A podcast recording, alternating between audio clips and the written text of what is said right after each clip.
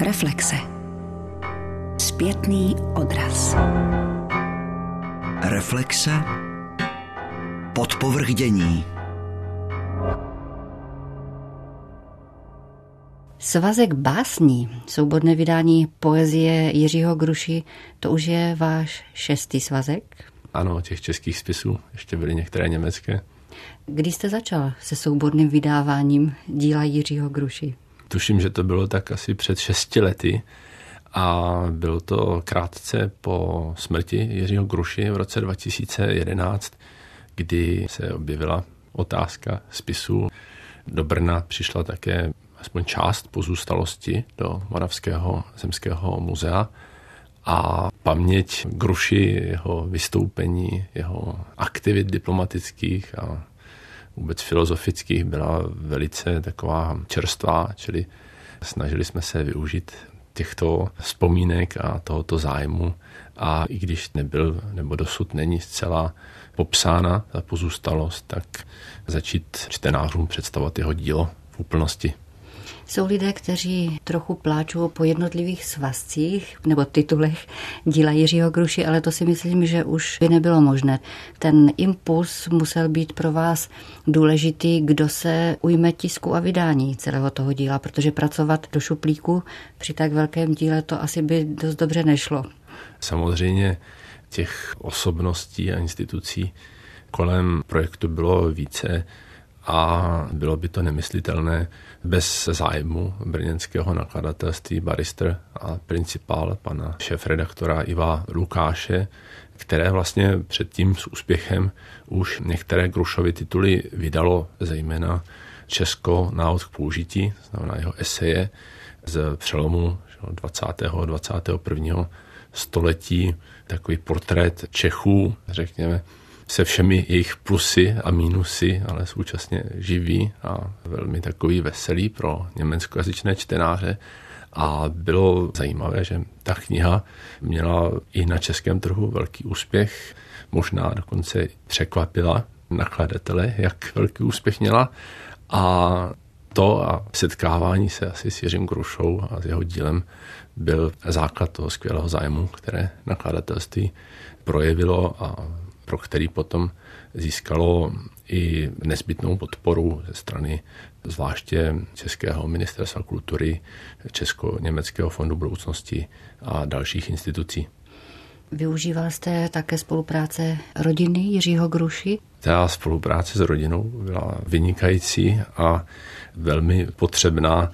Skutečně jako k řadě rukopisů jsem se dostal tímto prostřednictvím to znamená, spisy obsahují i nevydaná díla nebo umožňují studovat genezi těch jednotlivých nejznámějších děl, různé okolnosti jich vlastně představují ne nějaký takový učebnicový lineární vývoj básníka, ale spíš šíři, řekněme, jeho osobnosti a i tvůrčí osobnosti, kdy, řekněme, tvoří jedním způsobem, ale současně už v nějakých rukopisech, náčrtech jsou formulována, započata jiná velká díla, která potom vystoupí na světlo až v tom následujícím období. Vy jste dokonale sladěn s dílem Jiřího Gruši. Je Jiří Gruša spisovatel jiný než Jiří Gruša básník? Nebo se ty dvě oblasti doplňují? A myslíte diplomat a spisovatel, anebo vyloženě spisovatel, spisovatel prozaik a spisovatel, spisovatel prozaik básník. a básník. Samozřejmě prostě není možné, aby se ty oblasti nedoplňovaly a neprolínaly. Ale řekl bych, že na začátku speciálně je vidět i množství takových dobových impulzů děl, která ho zaujalo v té či oné oblasti a možná, že to dílo z tohoto důvodu působí zpočátku možná méně jakoby sourodě, protože vidíme na jedné straně jeho inspiraci takovým generačním psaním poezie s nějakými návraty třeba k Halasovu ladění, k některým Ortenovým textům, ale i třeba k Josefu Brucknerovi nebo dalším. A ve stejné době četbu, řekněme, Kavky, jeho překlady Kavky, Kavkových povídek, pod jejíž vlivem stojí i část té rané Grušovy prózy a setkání s experimentálními básnickými, prozaickými formami, novým románem například 60. let a ten vlastní styl, řekněme, ve kterém už ta poezie a proza stojí v nějakém těsnějším sousedství, se rodí v průběhu této doby a potom ta doba přináší různé akcenty, to znamená konfrontace, řekněme, s nějakým jedním oficiálním příběhem o české minulosti, české identitě například vede k tomu, že Pruša se soustředí na ty větší románové formy v 70. letech v době tzv. normalizace. Ovlivňovalo jeho tvorbu společenství té generace, jeho těch současníků, nebo tvořil sám, nezajímala ho reflexe zase od těch kolegů? Myslím si, že určitě ho zajímala, že vlastně pokud se člověk podívá i na jeho recenze, tak s velkým zájmem vždycky, pokud jde o poezii, tak přijímal dílo Ivana Verniše třeba, nebo Petra Kabeše, Jiřího Pištory, takových nejtěsnějších generačních a vlastně i redakčních částí spolupracovníků, to tež u prózy a myslím si, že když vezmeme jednotlivá díla, tak eh, nějaké vazby najdeme. Můžeme přemýšlet třeba o vztahu dotazníků a některých jeho scén, například vojenských zážitků a takové demaskace té přizpůsobovací mašinérie armády a toho, jak to pojali další spisovatele Kundera třeba v žertu. Ty vazby tam jsou, nepochybně. Možná někoho překvapí, mě také to překvapilo, že Jiří Gruša překládal i operní libreta. Jiří Gruša začal vlastně jako překladatel z Němčiny primárně už v první polovině 60. let. Můžeme uvažovat o vlivu jeho tehdejšího tchána Edvarda Goldstickera, význačného germanisty, kromě jiného, na Jiřího Grušu a současně i o takovém zájmu o českou minulost, českou identitu, ke které ten vícejazyčný prvek tradičně patřil. To znamená, Gruša je u toho, kdy se na začátku 60. let znovu řekněme, objevuje, vrací na scénu Franz Kafka a sám potom se stává výtečným překladatelem dalšího českého pražského rodáka Rainera Marie Rilka. Vlastně duňské legie jsou jeho takovým celoživotním tématem, současně i na Rilkova báseň Orfeus Euridika Hermes nových básní, jedna z těch takových klíčových rilkových a postupně se dostává k dalším autorům, dalším tématům, jako je například Paul Celan, ale i Antigona, kterou později ten překlad Jiří Kruša probíral ještě s Janem Patočkou některé jeho pasáže a jsou tam i operní libreta, čili Monteverdiho návrat Odisea, který byl i velmi ceněn experty pro takovou blízkost toho českého překladu původnímu textu, tedy takovou jako zvukomalebnou a pro výtečnou možnost to uvést na scéně, čili to je vlastně možná i takový prvek zájmu Jiřího Gruši o hudbu právě tohoto období a jakýsi pozůstatek vlastně toho sepětí textu a hudby typického pro 60. léta. Proměnil se básník Jiří Gruša, když emigroval nebo začal působit v 80. letech v Německu? Básník Jiří Gruša už v 70. letech mm-hmm.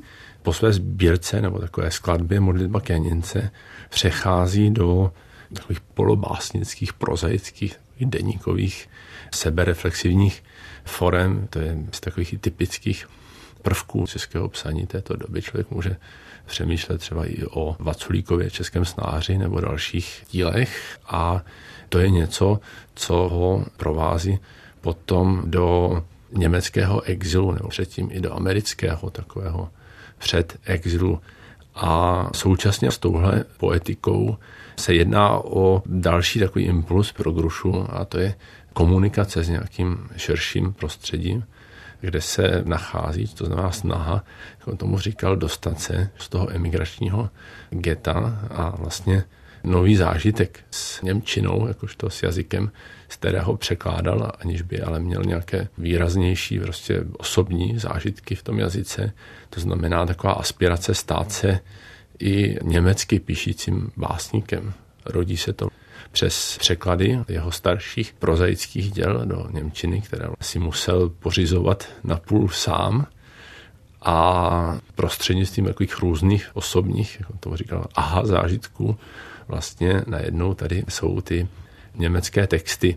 Já bych řekl, že ta práce s jazykem v nich je prostě trochu jiná. Němčina dává jiné výrazové možnosti, jiné možnosti konkrétnosti, abstraktnosti, práce s časem, práce s prostorem, ale řada těch věcí je tam stejná, taky se tam promítá do toho Grušův, řekněme, osud, představa o poezii. Ta poezie zachycuje jeho blízké, jeho osobní zážitky, překládá je pro toho nového čtenáře a je to poezie mimořádně hravá, nápaditá, pokud jde o práci s jazykem. Vím, že třeba němečtí čtenáři se smáli jeho demaskaci slova Zeitmesser, což vlastně je nůž na čas, je to nějaký časoměr, zatímco ten rodilý mluvčí v těch slovech často neslyšel, jak se berou a co obsahují, tak Gruša proto měl už z češtiny ucho a zájem sledovat i ten vznik jazyka.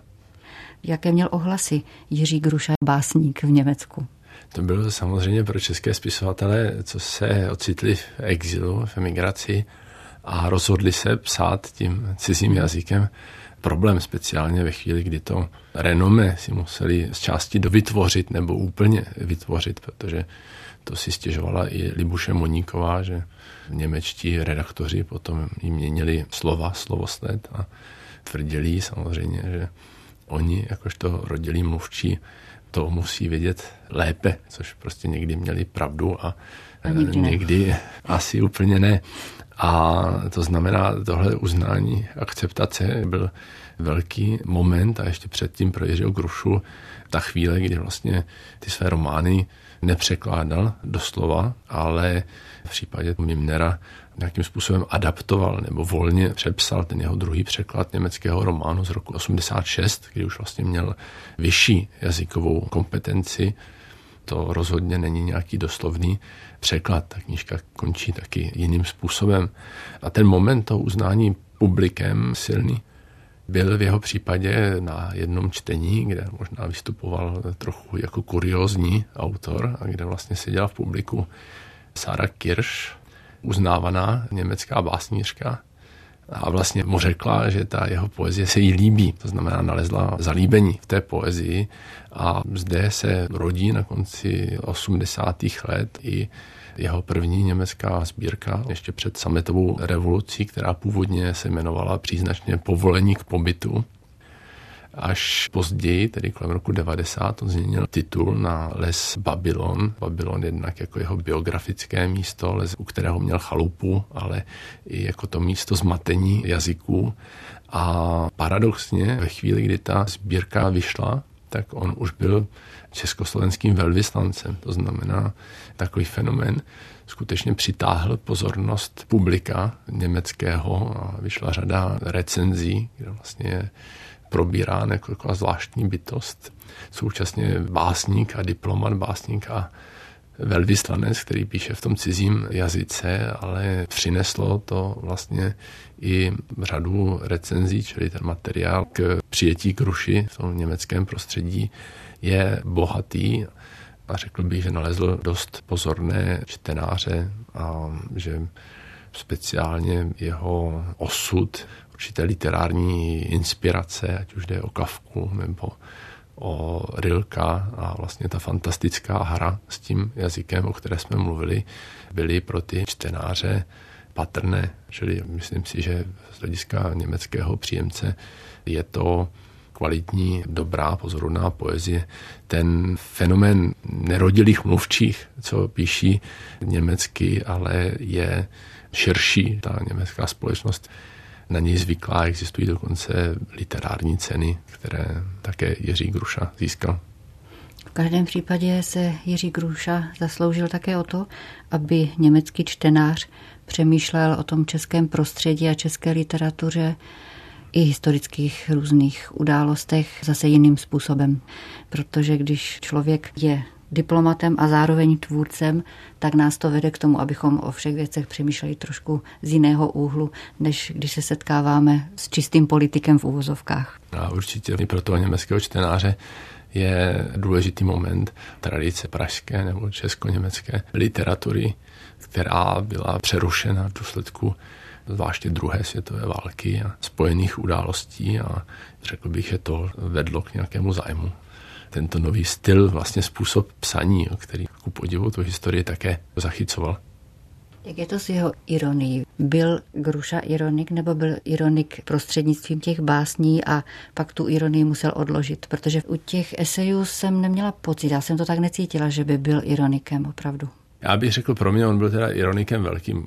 Můžeme se bavit o tom, mm-hmm. jak tu mhm. ironii budeme vymezovat, mm-hmm. ale je tam každopádně ironie, řekl bych, naměřena nejenom vůči posluchači nebo tomu čtenáři, jak bývá často zvykem, ale je tam ironie taková přímo existenční. To si myslím, že je nejnápadnější v té jeho takové první vrcholné sbírce, která se jmenuje Cvičení mučení z roku 1969. Ještě stačila vyjít a on se právě takovými ironickými prostředky, takovým vymezením se vůči kliše a takovou demaskací toho kliše snaží v ní nějakým způsobem najít sebe sama, skonstruovat svůj vlastní životní příběh, možnost o něm vyprávět a vlastně takové vymezování se vůči tomu, co vám nějaký systém nebo ti druzí budou předkládat, že máte být vy, je takovou esencí vůbec té sbírky. Čili to je něco, s čím on potom dokáže kreativně pracovat celý život. I jeho román Dotazník je co si na ten způsob, to znamená, jemu je předložen nějaký formulář, na který on by měl odpovídat ve srozumitelném jazyce té moci, to znamená říct, jak byli rodiče politicky organizováni a řada takových prostě zvláštních věcí a on tuhle tu roli nepřijme a vstupuje vlastně do takové ironické hry s celým tímhle mentálním světem a skrze tuhle hru buduje svoji existenci. Je to taková sebeobrana proti tomuto světu, který je vnucován člověku? Je to sebeobrana, je to vlastně takový zvláštní zážitek někoho, kdo vyrůstá už v té době nových médií, rozhlasu, televize, kdo už od toho mládí v 50. 60. letech je tak jako velmi nevybíravě konfrontován s tou představou, kdo vlastně je, kým má být a kdo se snaží ukázat, že na tuhle otázku má právo na svoji vlastní odpověď a že ta poezie a poetický jazyk přitom hraje nějakou roli. Kruša samozřejmě nebyl jediný, kdo se o něco takového snažil. Řekl bych, že to bylo vlastní i na řadě jeho českých vrstevníků, nebo když se podíváme na evropskou literaturu, tak něco podobného najdeme u Gintera Grasse nebo i u dalších. Nový svazek básní, který vyšel na konci roku 2018. Ty básně Jiřího Gruši jsou všechny, anebo už se vám objevila nějaká vlaštovka, že někdo ví ještě o nějaké Zatím Další. bych řekl, že ne, nedá se to vyloučit, ale já v podstatě vím sám o některých dalších. Ten svazek, který by měl obsáhnout v úplnosti tištěné Grušovo dílo, poprvé pohromadě v jakési úplnosti české i německé, a to německé dokonce jak v originále, tak v překladech do češtiny.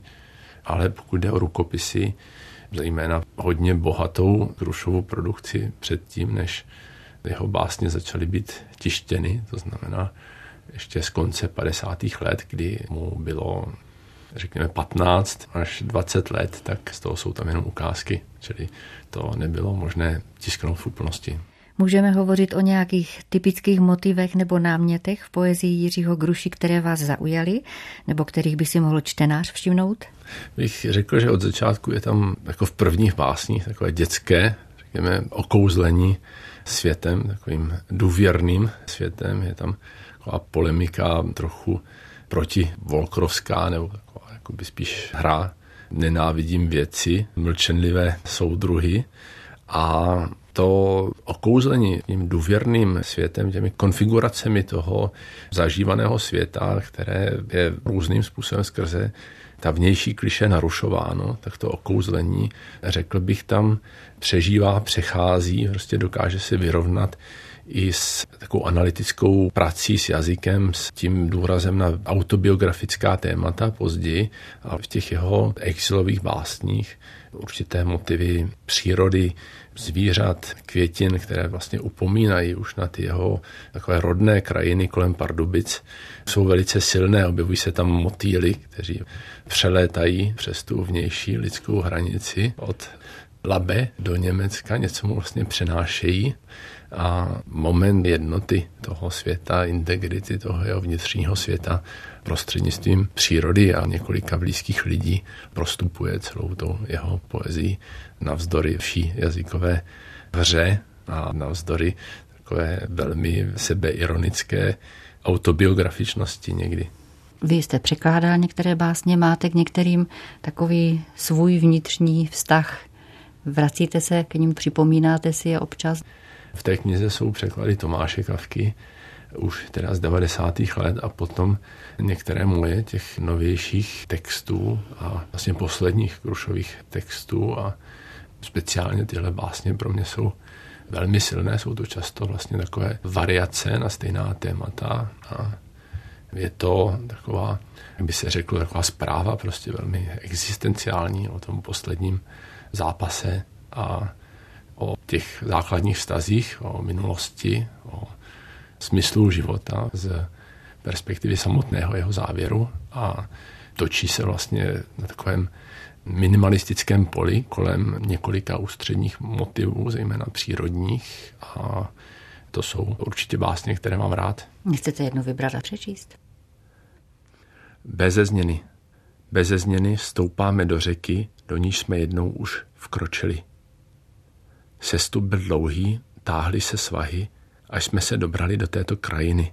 Z blesky jak stromy s větvemi spjatými nahoře nad námi. Když si mi řekla, pohleď, jsme zpřízněni a ukázala si mi svou dlaň plnou podobných tahů. A já viděl, konečně klidný, jaké podstaty k nám směřovaly, které jsme milovali. Dobrý den z plzeňského rozhlasového studia přeje Tamara Salcmanová. Mám tu dva hosty. Dobrý den, jmenuji se Kateřina Smílková a pracuji v knihovně města Plzně. Radka Černíková, já jsem učitelka a ředitelka malotřídní školy. Ne jedné, bylo jich víc, ale jsem učitelka. Tak je to asi nejlepší říct. A my jsme se sešli z toho důvodu, že si chceme povídat o dětské literární gramotnosti. Toto téma mi do hlavy vsunula právě Kateřina, která se tímto problémem dlouhodobě zabývá. Kateřino, povídejte. Literatura je pro člověka obrovsky obohacující záležitost a byla by škoda na to v současné digitální době zapomínat.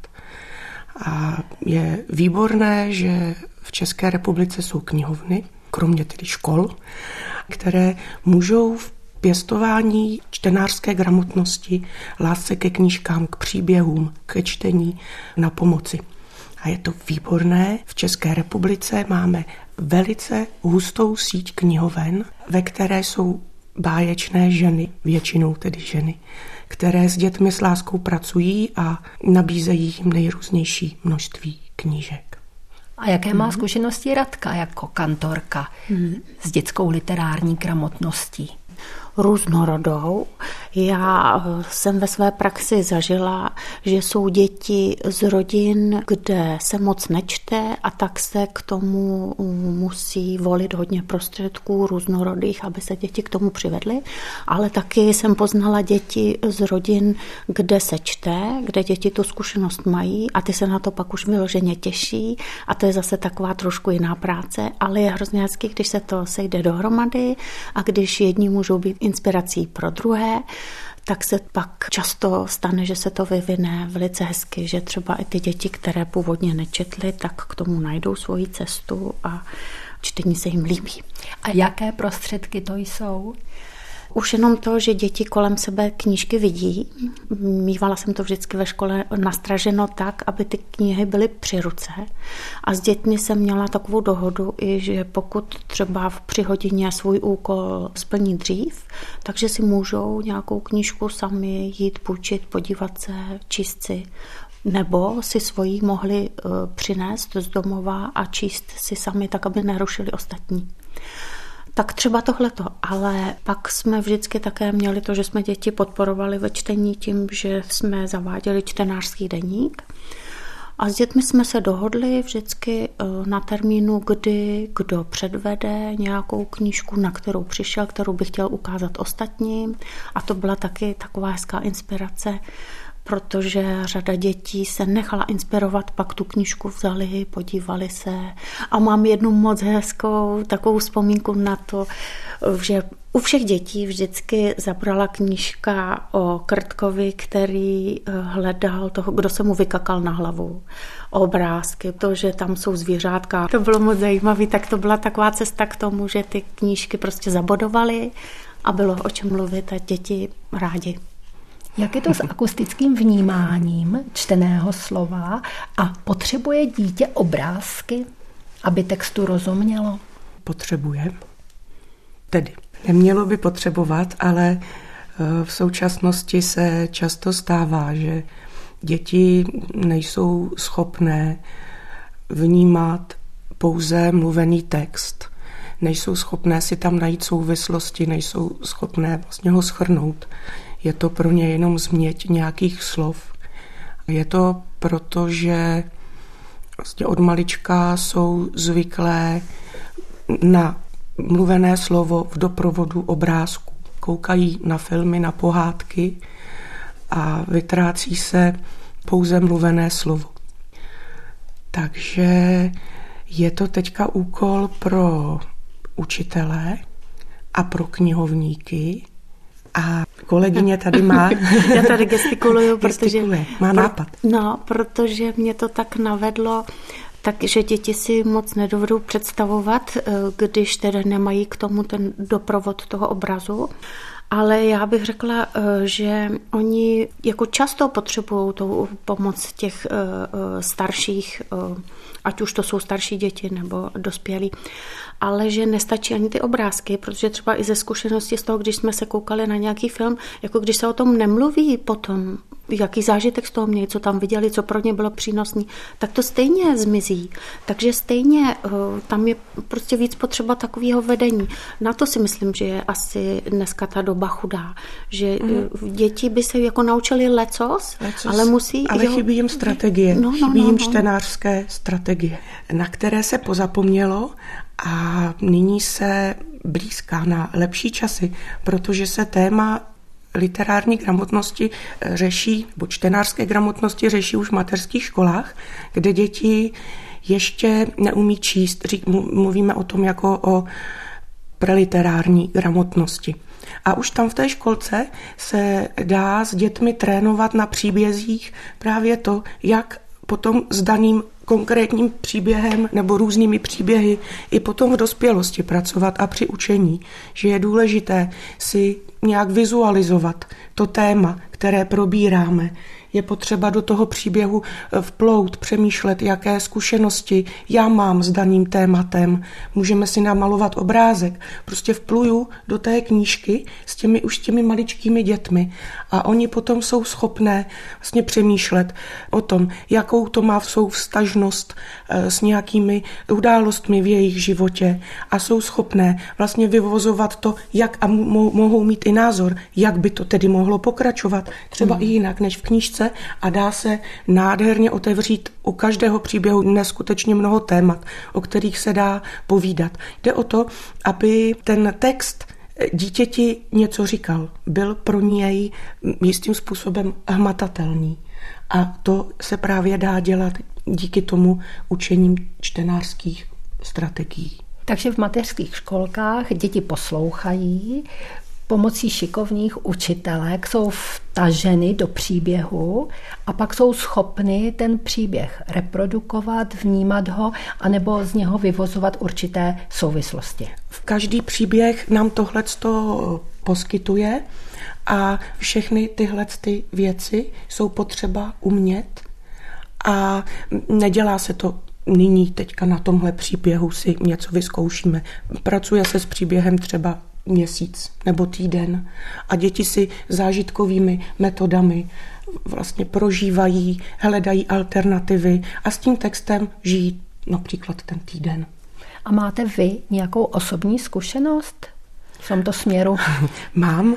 A Povídejte. Jsem, jsem v Plzni vzniklo, a nejenom v Plzni, vznikají centra kolegiální podpory, které se právě týkají literární gramotnosti, vznikají v mateřských školách. Já navštěvuji 55. mateřskou školu Mandlova, kde lektoři Eva Rybárová a Ondřej Koželuch celý rok nabízí témata. Jednou měsíčně se schází především eh, paní učitelky z mateřských školek a já jako knihovnice tam taky chodím, protože je to pro mě zkušenost k nezaplacení. A baví se tam a podporují se tam a budou ještě odborníci také a mám z toho velikou radost, že se to takhle rozjíždí a jenom třeba to, že do každé školky by měla patřit knihovnička, hmm. není automatické. Setkala jsem se i při své praxi s učitelkami, které se bojí dávat dětem do ruky knížku, že by ji poškodili. A potom, když přijdou ke mně do knihovny, Povídáme si o knížkách, ukazujeme si knihovnu a potom mají děti volný čas a prohlížejí si knížky a povídáme si o knížkách, které jsem jim připravila, tak eh, paní učitelky s nadšením pozorují hemžení a zájem dětí o knížky a vůbec si to nedovedli představit. Jak komplikované téma je schopno dítě z mateřské školky vnímat? To myslím, že bude individualizované a také to není záležitost například jednoho roku. S těmi dětmi se pracuje od té doby, co přijdou do školky, až do toho předškolního věku. Takže je to běh na delší tráť. Skočíme zpět na první stupeň základní školy. Jakou má Radka zkušenost? S vnímáním textu, se schopností interpretovat text?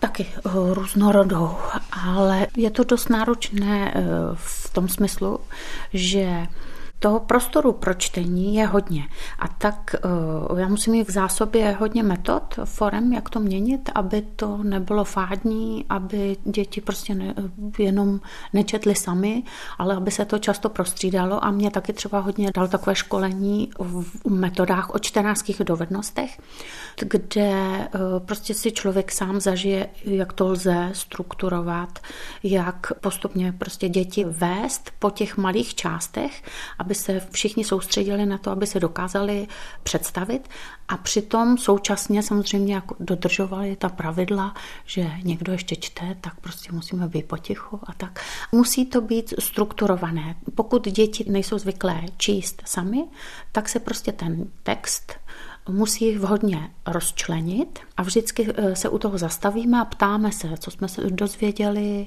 co nás přitom napadlo a pokud se takhle děti do toho vtáhnou, tak se s tím dá hezky pracovat. Pak už to jde. Audioknihy jsou vhodné pro malé děti nebo ne? Dříve rodiče nebo prarodiče dětem četli, nebyly k tomu žádné obrázky, byl to vyloženě jenom poslech toho textu.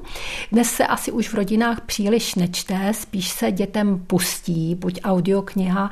Jaké vy máte zkušenosti? Děti, které chodí do knihovny s rodiči a čtou, tak jsou i velikými odběrateli knížek do ucha, které si poslouchají při cestách nebo při hraní. Ale je to trend, který se rozšiřuje velmi i do praxe dospělých čtenářů kvůli nedostatku času. Tak si začínají velice oblibovat knížky načtené. Takže poslouchají děti knížky. Poslouchají. A rozumí textu? Ty, co si je pustí, tak rozumí. Ono k nám do knihovny, to je rozdílné od školy, že k nám do knihovny potom jako klienti, jako zákazníci chodí ti, co nás potřebují, ti, co nás chtějí. Ale potom se nám dostávají při lekcích právě v knihovně, při práci se školami, tak pak se nám tam dostává celá ta skupina i děti, které nemají sociální a kulturní kapitál z rodiny k tomu, aby vlastně k těm knížkám se dostali automaticky. Hmm. Čili zkušenost knihovnice je ta, že většinu dětských klientů v knihovnách tvoří děti, které čtou, tudíž rozumí i jenom akustickému vnímání ano. textu. Ve škole to bude tedy trochu jinak. Hmm. Radko, jaké máte zkušenosti? Hmm. Já jsem radši, když děti před sebou i ten text vidí, protože cvičíme čtení, ale vlastně to jde taky, aby poslouchali. Ale podle mě je moc důležité právě to, jak se s tím pracuje potom, jestli se na to ptáme. Tím si vlastně ověříme, jestli si ty děti něco zapamatovaly, jestli něco oslovilo. A ještě mi připadá důležité, že od nás, od učitelů, ale i od rodičů, já postrádám takovou trošku důvěru k tomu, že to bude v pořádku. Prostě myslím si, že je lepší, když tolika na děti netlačíme, prostě necháme, aby se to zažilo a aby se to vylouplo někdy jindy.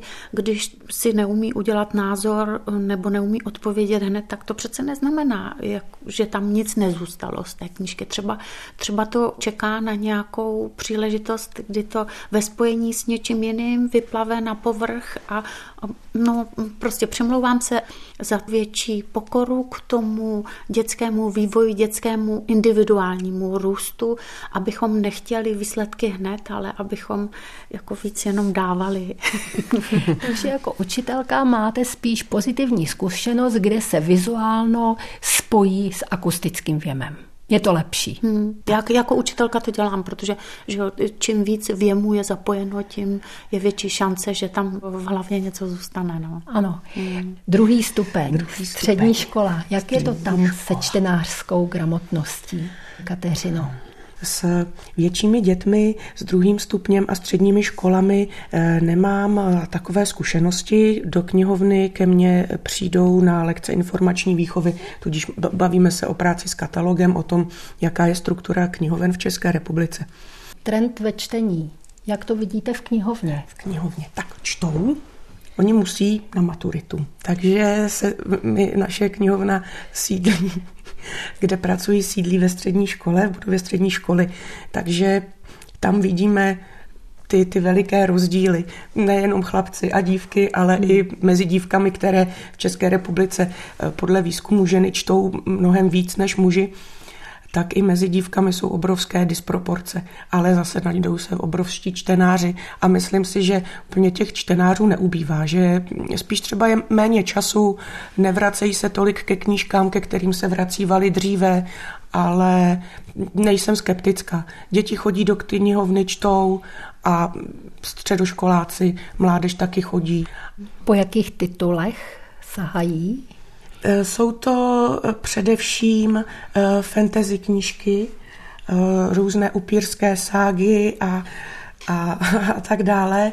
A potom jsou to historické záležitosti, jako třeba z Říma a nebo ze středověku a thrillery. Teďka největší asi autor je John Green, kterého čtou vlastně téměř všechny slečny a chodí si ho půjčovat i ty, které normálně nečtou, takže jsme rádi.